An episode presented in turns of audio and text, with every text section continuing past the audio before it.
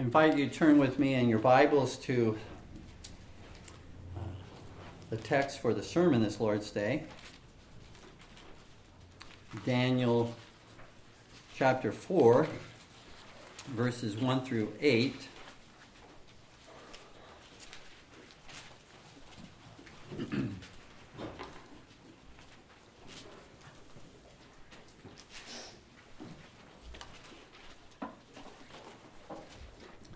Daniel 4, verses 1 through 8.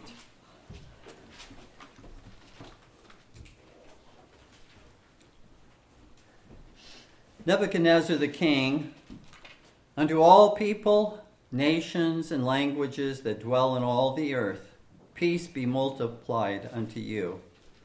I thought it good to show the signs and wonders that the high God hath wrought toward me. How great are his signs! And how mighty are his wonders. His kingdom is an everlasting kingdom, and his dominion is from generation to generation. I, Nebuchadnezzar, was at rest in mine house and flourishing in my palace. I saw a dream which made me afraid, and the thoughts upon my bed and the visions of my head troubled me. Therefore made I a decree to bring in all the wise men of Babylon before me, that they might make known unto me the interpretation of the dream. Then came in the magicians, the astrologers, the Chaldeans, and the soothsayers, and I told the dream before them, but they did not make known unto me the interpretation thereof. But at the last, Daniel came in before me, whose name was Belteshazzar according to the name of my God, and in whom is the spirit of the holy gods. And before him I told the dream, saying, and we'll hold off on that dream until God willing next Lord's Day. But these verses, as have been read, God bless not only the reading but the preaching of His holy word today. Proverbs 21 1 declares the absolute sovereignty of God over all rulers, especially those who think they are so high and mighty, like Nebuchadnezzar. Proverbs 21 1 says, The king's heart is in the hand of the Lord. As the rivers of water, he turneth it whithersoever he will. Wherever, whithersoever he, God, wills. There is perhaps not a more graphic display in all of Scripture of the truth that we have just read in Proverbs 21 1 than what is recorded here for us in Daniel chapter 4. For Almighty God literally turned the heart of a very proud King Nebuchadnezzar, the greatest ruler of that time, ruling over the greatest amount of territory, the, the largest empire at that time in history. Turned him from a proud king, boasting and gloating over his own military exploits and his architectural accomplishments, to think and act like a cow of the field.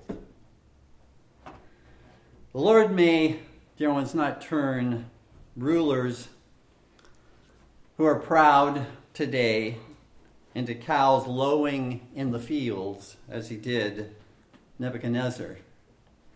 But proud rulers that rule by tyranny and not by God's law become morally insane and become beast like. In fact, as we'll see in later on in Daniel, as Daniel depicts a, a, another dream that he receives, and, and God depicts to Daniel the rulers and the empires and the nations, these mighty kingdoms, he depicts them as wild beasts. They become beast like when they do not submit themselves unto the authority of God in His law and in His word. They become, as it were, morally insane, doing what is foolish. And we see the foolishness every day by way of the immorality and the laws that are enacted. This is God turning them over to their own moral insanity. And the same is true of us as individuals. If we boast in ourselves, we will become foolish. If we turn our, our, our lives, our minds, our hearts away from the living God, from the Lord Jesus Christ, to walk in our own ways rather than His ways, we'll become fools. We'll become foolish. We'll become morally insane. We will not be able to distinguish the difference between what is right and what is wrong. However, boast in Christ. Glory in the Lord Jesus Christ and what he has done, and we will become wise.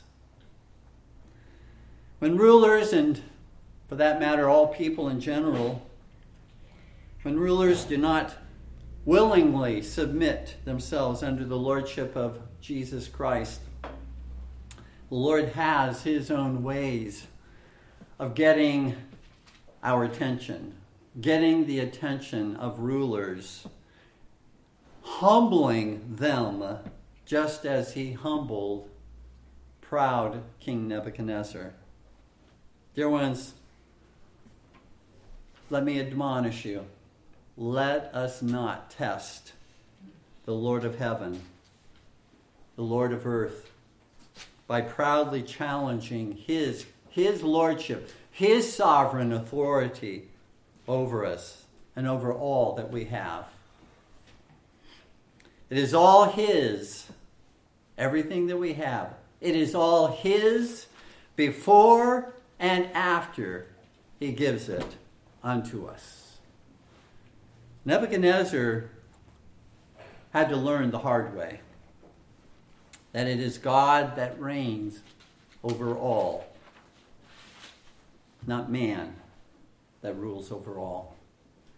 Let us learn, not the hard way, let us, by God's grace, learn the easy way by hearing God's word, receiving God's word as faithful and as true and walking in loving obedience to it.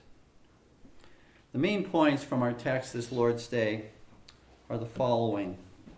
First of all, a worldwide edict, Daniel 4, verses 1 through 3. The second main point, a terrifying dream in Daniel 4, 4 through 5. And the third, final main point a failure of man's wisdom once again in Daniel 4, verses 6 through 8. So, first of all, a worldwide edict. Look with me at verses 1 through 3 of Daniel 4. Nebuchadnezzar the king, unto all people, nations, and languages that dwell in all the earth, peace be multiplied unto you. I thought it good to show the signs and wonders that the high God hath wrought toward me. How great are his signs, and how mighty are his wonders! His kingdom is an everlasting kingdom, and his dominion is from generation to generation. Daniel chapter 4 is included by the Holy Spirit in this inspired book of Daniel, even though a great portion of this chapter was not written by Daniel, but was rather written by a heathen king, Nebuchadnezzar. Significant portions of Daniel chapter 4 are written in the first person, Nebuchadnezzar being the speaker. In chapter 4, verses 1 through 18, chapter 4, verses 34 through 37, you'll find the speaker, Nebuchadnezzar, in the first person speaking. As Daniel penned this chapter, included it in the book of Daniel, uh, under the inspiration of the Holy Spirit, he was supernaturally directed to include the personal testimony of the greatest king that lived at that time, that governed the most territory, had the greatest empire at that time in history. For what reason? Well, Daniel 4, verse 37, summarizes the reason. This is at the very last verse of this chapter. Now I, Nebuchadnezzar, praise and extol the honor and honor the King of heaven, all whose works are truth, and his ways judgment, and those that walk in pride he is able to abase. That's why. That's why the testimony of Nebuchadnezzar is included here in the first person.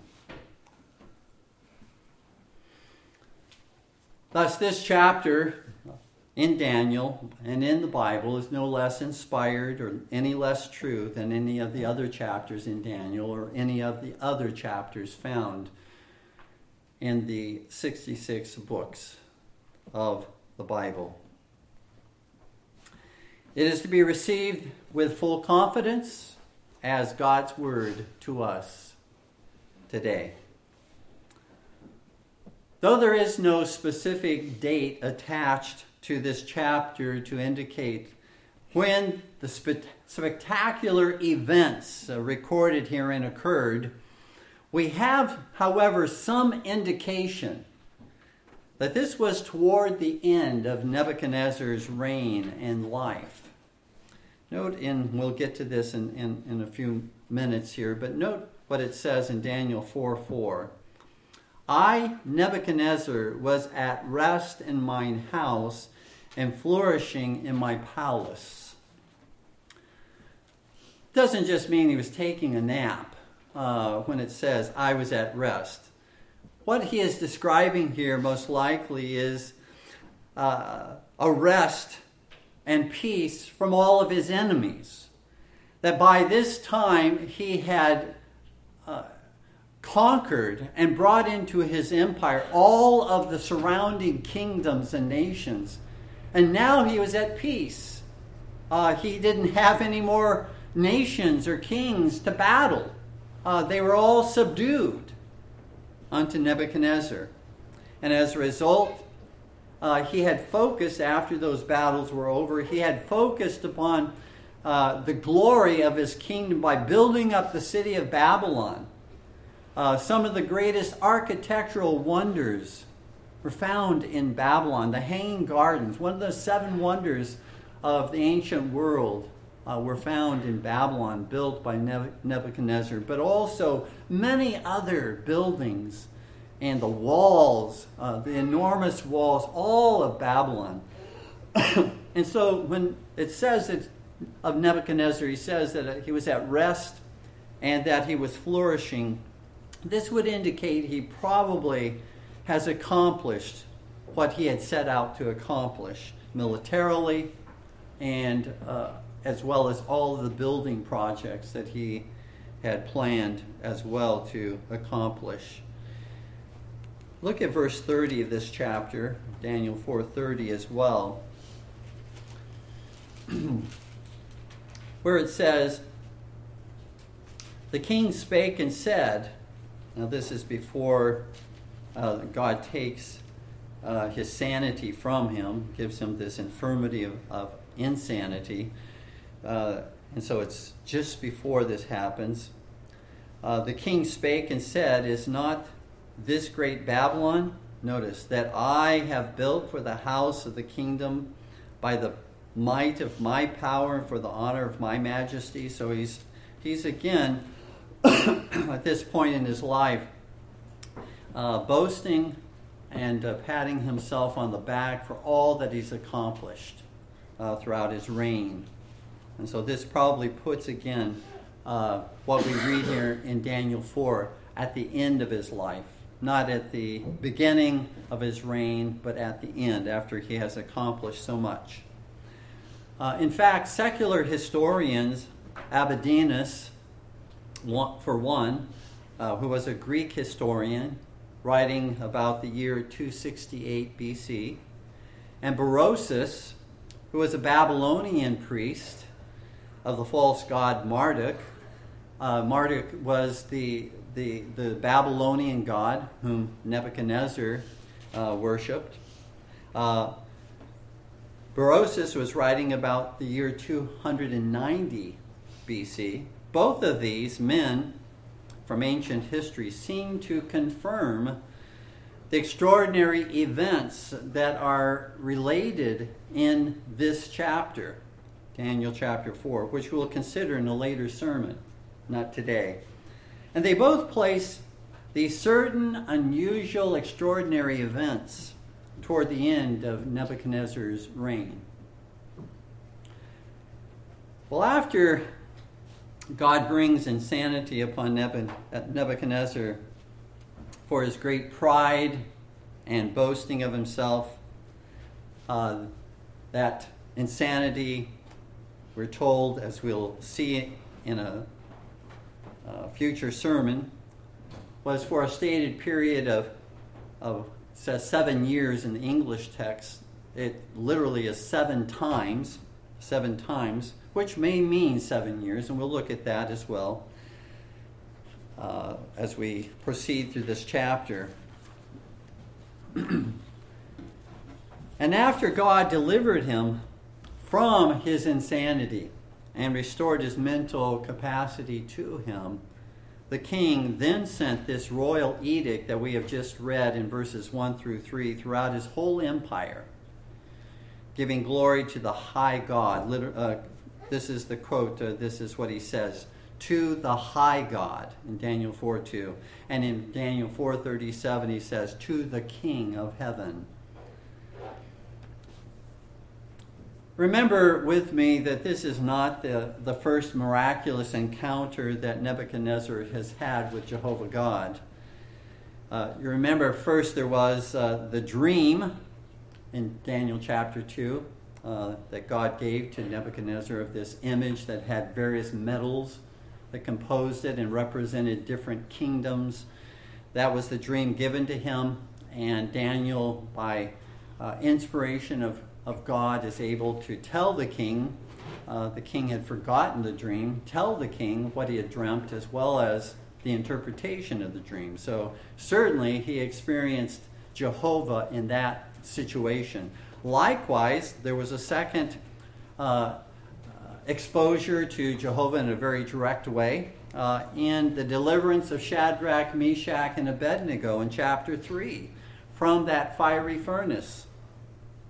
And on both occasions, Nebuchadnezzar uh, honors the Lord as being the supreme God among his many gods, being the supreme God. For example, in Daniel 2:47, after the interpretation of, of the dream, Nebuchadnezzar's dream, we read The king answered unto Daniel and said, Of a truth it is that your God, not my God, but your God is a God of gods, and a Lord of kings, and a revealer of secrets, seeing thou couldst reveal the secret. Notice also in Daniel 3:29 after Shadrach, Meshach and Abednego are delivered from the fiery furnace. Notice what Nebuchadnezzar says, Therefore I make a decree that every people, nation and language which speak anything amiss against the God of Shadrach, Meshach, and Abednego. Again, not my God, but the God of Shadrach, Meshach, and Abednego shall be cut in pieces, and their houses shall be made a dunghill, because there is no other God that can deliver after this sort. This encounter with uh, Jehovah God in Daniel 4, however, is unique.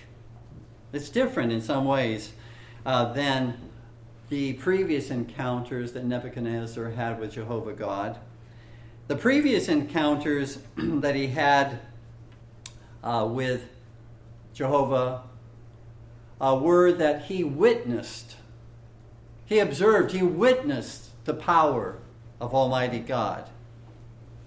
But in this particular instance, in Daniel chapter 4, he personally, he not only witnesses it, but he personally experiences the power and the wisdom of Almighty God.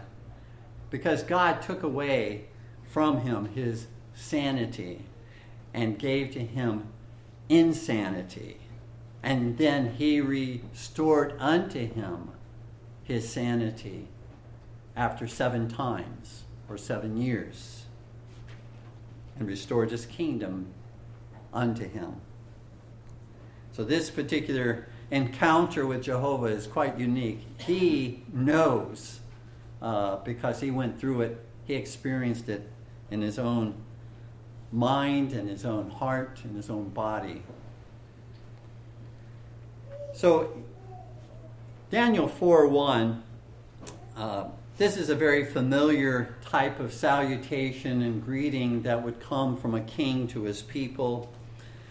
Uh, Nebuchadnezzar the king unto all people, nations, languages that dwell in the earth, peace be multiplied unto you. and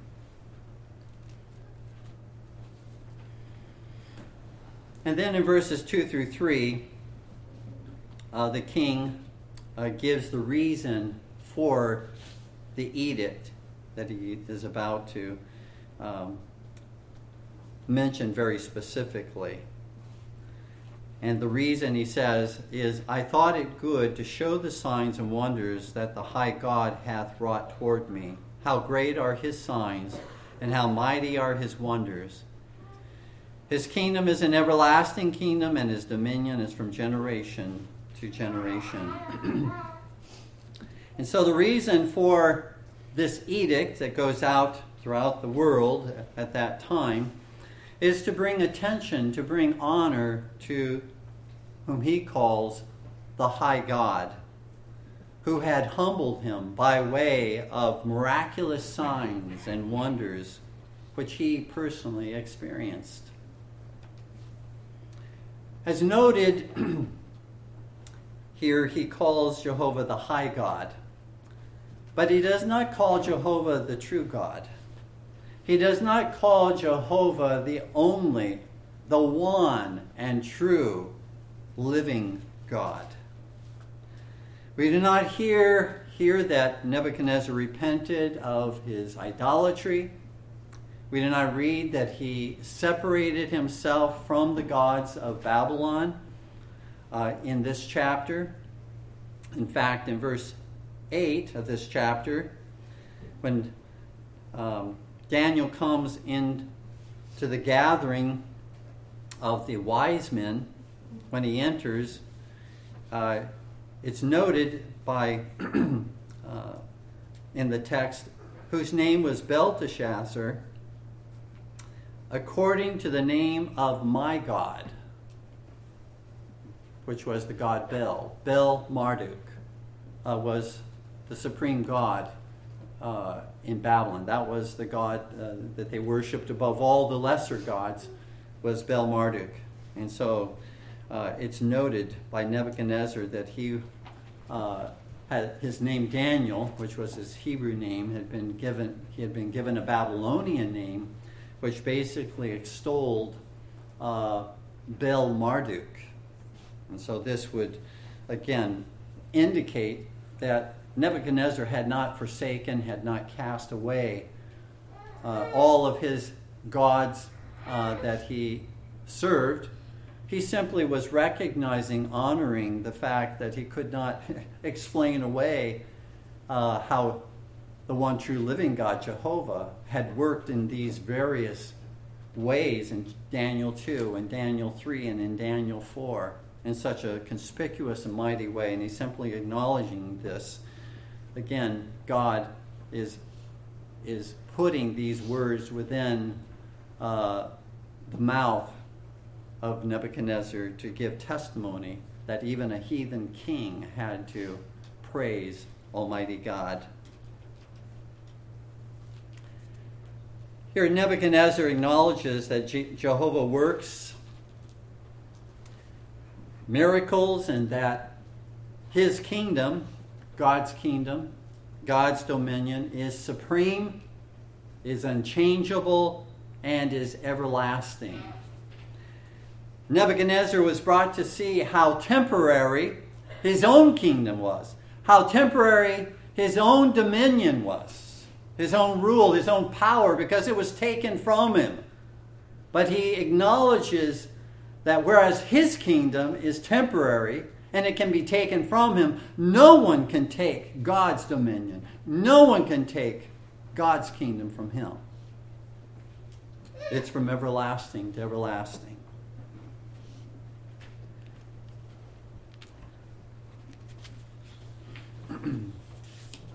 and that is the sovereign dominion and kingdom that has been granted even to our Savior and Lord Jesus Christ, who rules over all the kingdoms of this world to the benefit of his beloved bride, as Ephesians 1 20 through 22 states that all things, all dominions, all powers, all kingdoms, all have been placed underneath his feet to the good and the benefit of his church.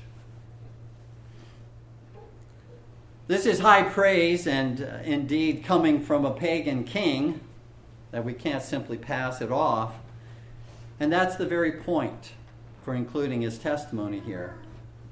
Even a heathen king, a most proud king, is so humbled by God that he sends an edict to honor God throughout his whole empire. This is, dear ones, not only the sinful pride of King Nebuchadnezzar, it's the sinful pride of rulers, sadly, throughout all history.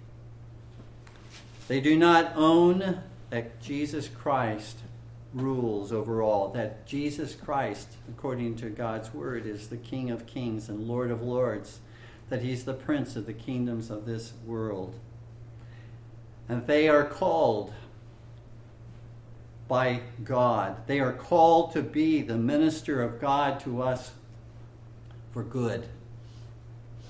Not good as they define good, but good as God defines good. Good, they are to be the ministers of God for our good as it is articulated by God's word, by God's law, by God's commandments not by the mere commandments of men. Because that which man calls good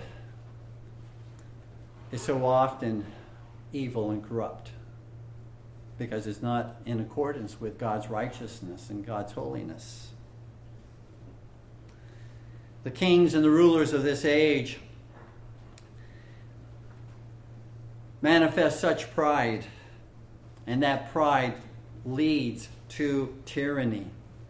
That pride on the part of man leads to corruption in high places. And that pride, that tyranny, and that corruption will be their downfall, just as it was Nebuchadnezzar's downfall. Dear ones, as we move to the next main point, just before doing so, Look at what proud Nebuchadnezzar had to suffer.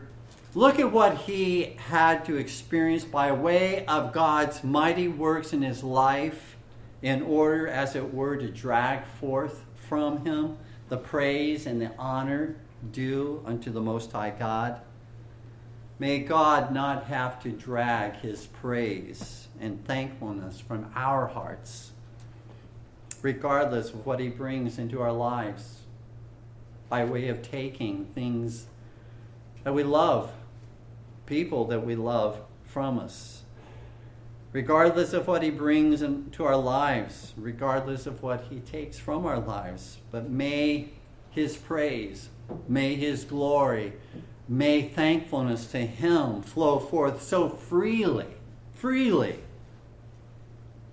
especially we who are the beloved children of the living God, the special objects of His love, of His amazing love, and of His amazing grace in Jesus Christ. There should not have to be uh, dragged from us. It should flow from, from our lips willingly, from our hearts willingly.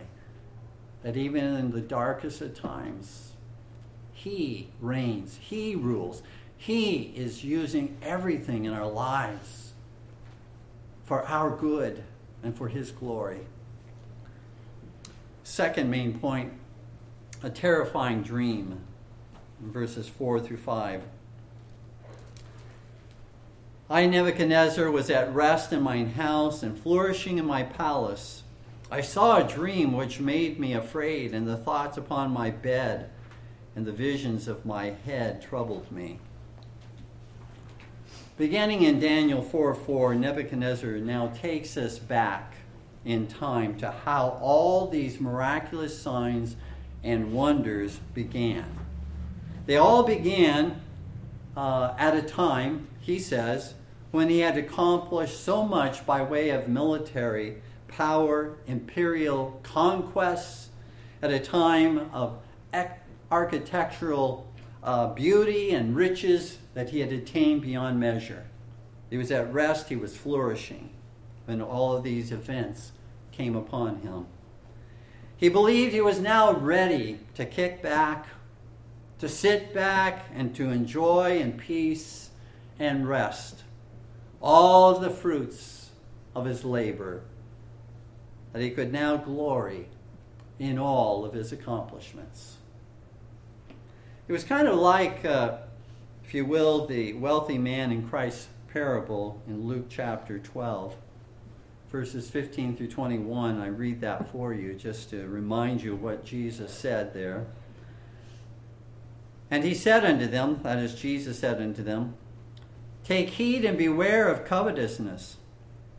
For a man's life consisteth not in the abundance of the things which he possesseth.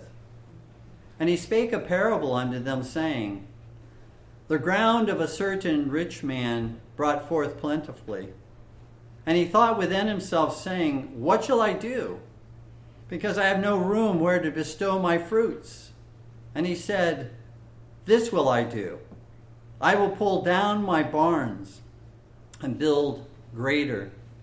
And there will I bestow all my fruits and my goods. And I will say to my soul, Soul, thou hast much goods laid up for many years. Take thine ease, eat, drink, and be merry. But God said unto him, Thou fool, this night thy soul shall be required of thee. Then whose shall those things be which thou hast provided. So is he, and this is the point of the parable, so is he that layeth up treasure for himself and is not rich toward God.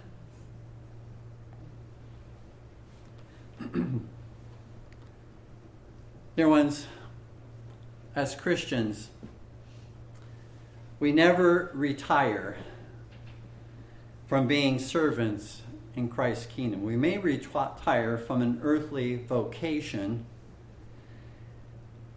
but we never retire from being Christ's servants within his kingdom. There was retirement and what we have worked so hard to attain in this life. Retirement from an earthly vocation should only give us more opportunities to be useful in his kingdom, in Christ's kingdom. Until our last breath, may we be those who are ever employed in the work of our God, the work of our Savior, Jesus Christ. May it be what is on our mind, his kingdom, glorifying him, enjoying him. May it be what is on our mind when we awake in the morning, during the day, and as we lay our head upon our pillow at night. May that consume us, not the cares of this world, not the treasures of this world. May glorifying Him, serving Him, be that which consumes us. Dear ones, let us not rust out, but let us wear out for Jesus. And earnestly long to hear from Him those glorious words at our death Well done, Thou good and faithful servant, enter thou into the joy of thy Lord. Whether you have, dear ones, a physical disability, whether you are a youth, whether you have had some major change or loss that has come into your life,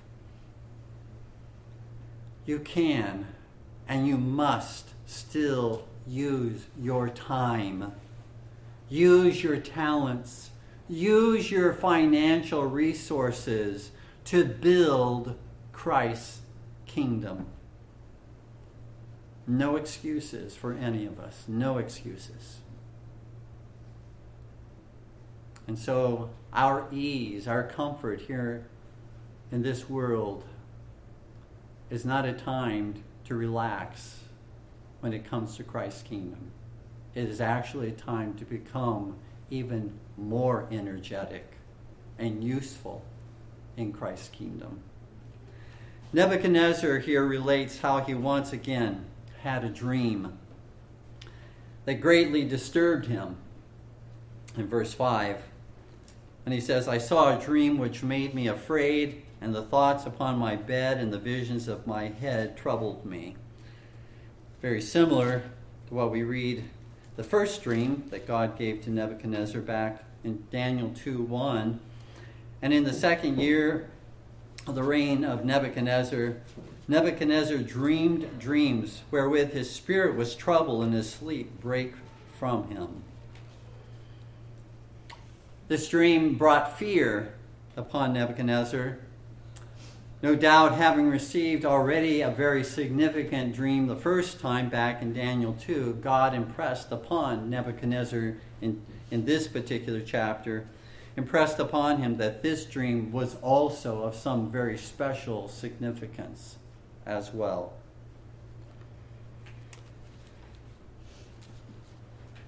And so troubled him that he needed to know what this dream meant, which brings us to the third and final main point a failure of man's wisdom once again in verses 6 through 8.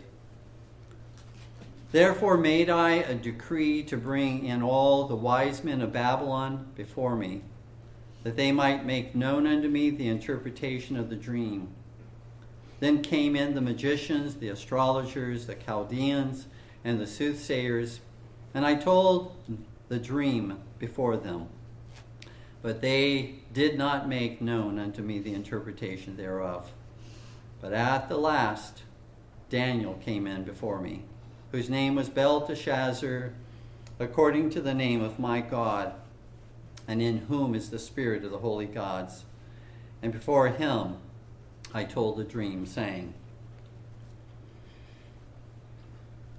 Once again, just as he had done with the previous dream back in Daniel 2 2, the king sent for all the wise men in Babylon to come before him and to interpret uh, his troubling dream. there, are, there are, however, two noticeable differences between Nebuchadnezzar's reaction to the first dream in Daniel 2 and his reaction to the second dream in Daniel 4. First uh, noticeable difference between his reaction to these two dreams is this. This time the king did not command his wise men to tell him what he had dreamed. He had done that the first time. They had to tell him what he had dreamed.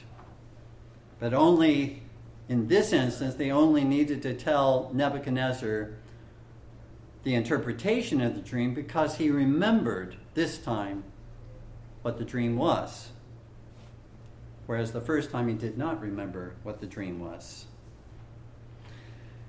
Another difference between Nebuchadnezzar's reaction to the first dream and to the second dream this time the king did not threaten to cut into pieces the wise men if they did not interpret the dream as he did with the wise men in the first dream. Perhaps in the back of Nebuchadnezzar, uh, his mind, perhaps back, in, uh, he, he knew. He knew the God of Daniel.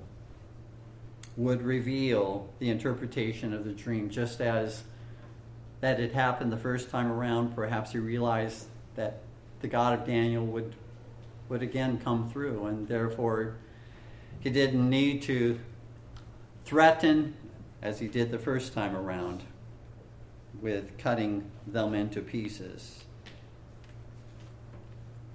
But God ordained the order here. First, the worldly wise men of uh, Nebuchadnezzar to come before him and to say, We can't interpret this dream for you, just to be able to show the difference between the wisdom of this world and the wisdom of God. Had Daniel come first and interpreted the dream, there had been no reason for the wise men to appear at all. But it was again to show the failure of earthly wisdom in comparison to the infinite wisdom of Almighty God. But there's also some similarities between the two dreams. What was the same between the two dreams was that the wise men were called and the wise men failed to interpret the dream. That was true of both dreams. The wisdom of men, again, we need to learn from this. The wisdom of men is limited and corrupted by sin. We call that total depravity. That due to the sin of Adam, that original sin is passed on from generation to generation, from person to person. And it corrupts our whole nature. Corrupts our, our thinking, it corrupts our affections, it corrupts our will, it corrupts wisdom, so that worldly wisdom falls far short and bears no semblance at times to the wisdom of God. And in fact, the wisdom of the world is often very the opposite to the wisdom of God.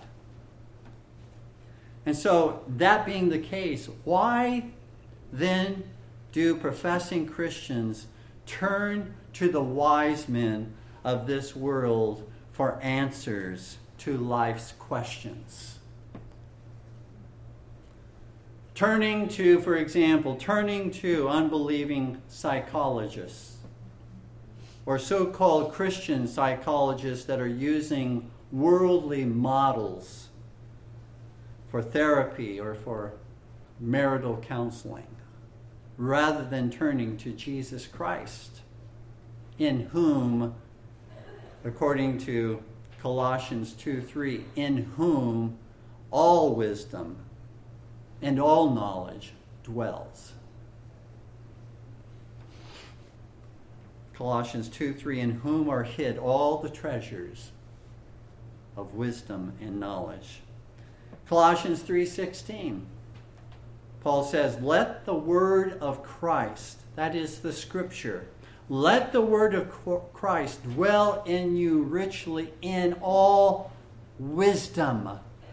In all wisdom. Do any of us lack wisdom? Yes, we all lack wisdom. Where are we going to find the wisdom that we need? In Christ, in His Word.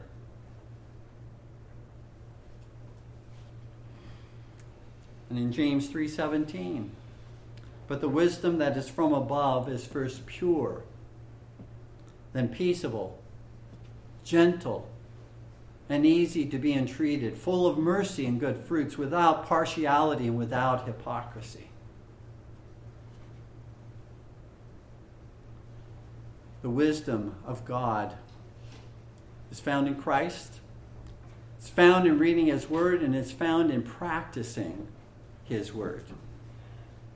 We can't expect to gain in wisdom if we're not doing what God has already revealed to us by way of wisdom in His Word.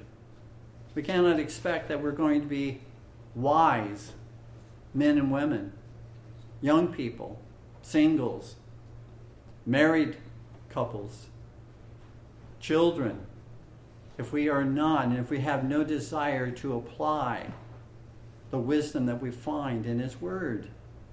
That's what James 3:17 is saying. That's the wisdom that's from above. It's pure. It's peaceable. It's gentle. It's easy to be entreated. It's full of mercy and good fruits and without partiality and without hypocrisy.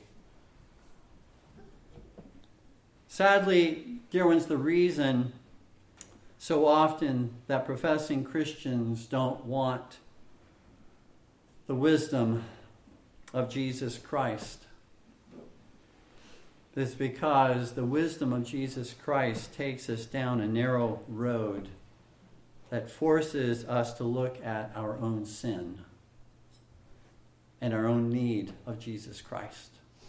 And we, apart from God's grace, don't want to do that. We'd rather focus merely upon the sin of others. We'd rather focus on the world's way rather than Christ's way, which takes the world's way takes us down not a narrow path but a broad path that is approved by the vast majority of people. And that does not have us deal with our own sin, that does not turn us unto Jesus Christ, to find in Him, again, all the treasures of wisdom and knowledge. In verse 8, the wise, wise men of Babylon having failed. I love the way that this is worded. They fail, and then verse 8 begins, but at the last, Daniel. Here comes Daniel, a man of God, filled with the wisdom of God. But at the last, Daniel came in before me. God once again had the worldly wise men first apply their limited and corrupt knowledge so as to see their failure, and then God brought in his wise man. He brought him forward to reveal his, that is God's, unsearchable knowledge and infinite wisdom. King Nebuchadnezzar acknowledges that there was some extraordinary presence of divinity with Daniel when he says, In whom is the spirit of the holy gods? Uh, that could actually be translated uh, using the same words that are translated uh, in our English text here, in whom is the spirit of the holy gods. It could actually be translated uh, in, uh, in whom is the spirit of the holy God. Because again, the word used both in Hebrew and Aramaic for God is in the plural. And it, depending upon the context, it can refer to uh, uh, the false gods of the pagans, or it can refer to the one true holy God. Uh, and so here, it may be translated, and I believe probably does refer to Jehovah God, in whom is the Spirit of the holy God. The pagans never referred to their gods as holy. And so, probably, the words here are not referring to the pagan gods, but Nebuchadnezzar is saying, In whom the, uh, is the Spirit of the Holy God, whom he had himself experienced previously in Daniel 2 and Daniel 3.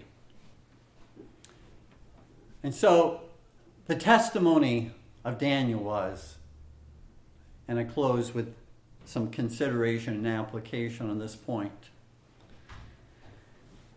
In Daniel dwelt the Spirit of the Holy God. It was evident that God's Spirit was abiding within him. It was apparent, even to a heathen king, that a holy God was within him. And so I ask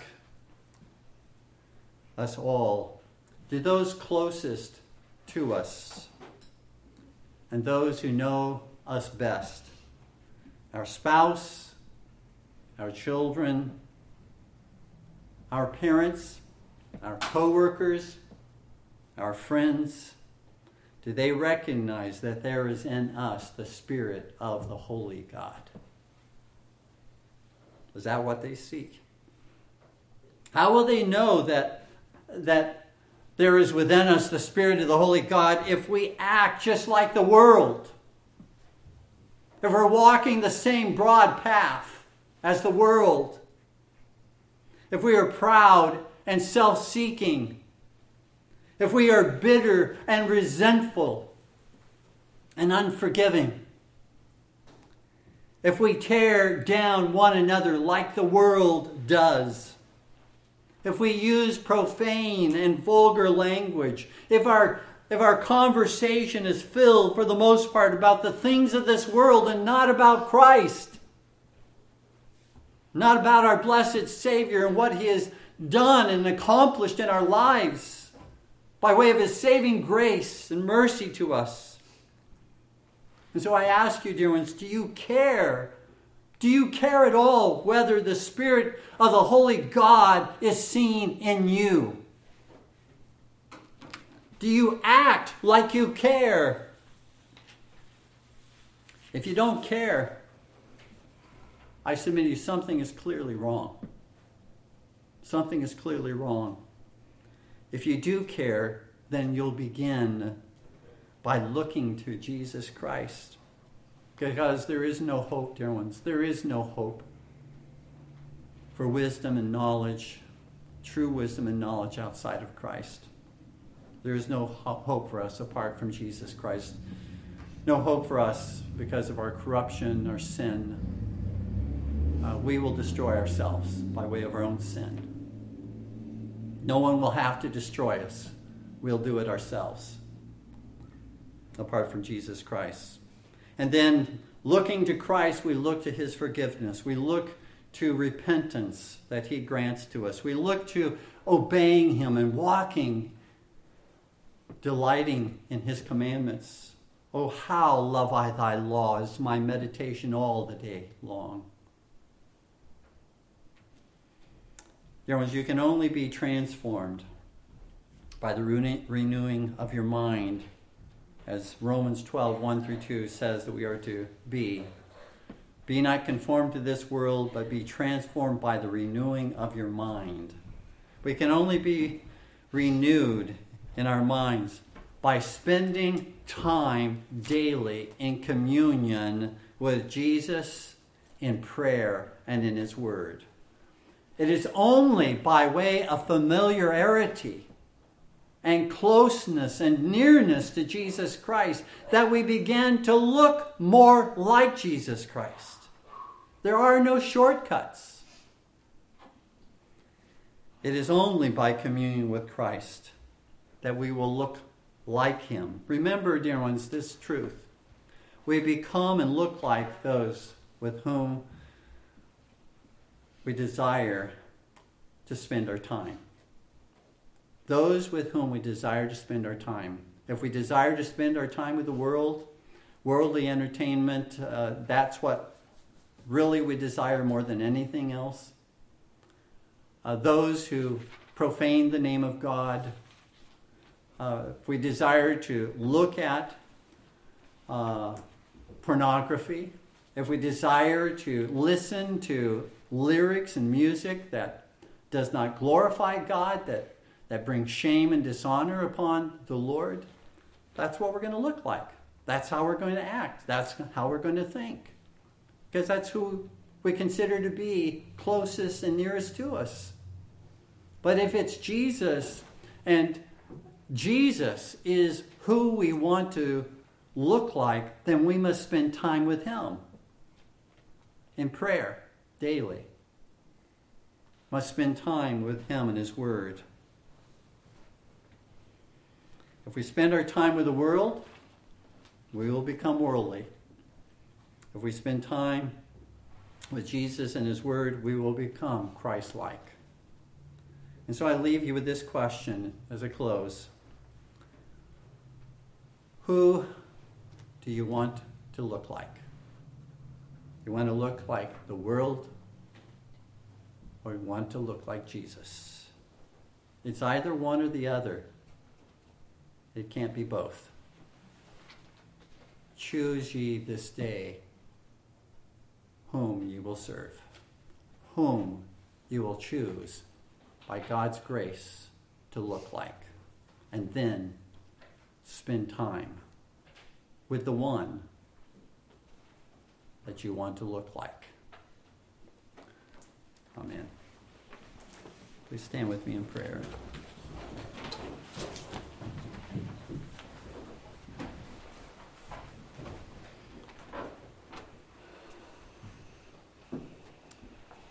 Our Lord and our God, Thou art great and mighty.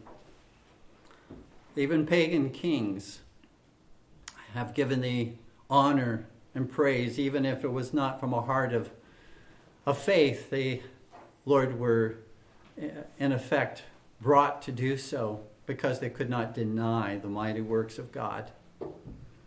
We pray, our Lord, that, that Thou would give to us that voice of praise and thanksgiving, and that it would not have to be dragged from us, but that, Lord, it would freely flow from us because Thou art most mighty, gracious. Let us not be, Lord, like proud Nebuchadnezzar that had to be taught the hard way, but Lord, let us be those who are tender in heart.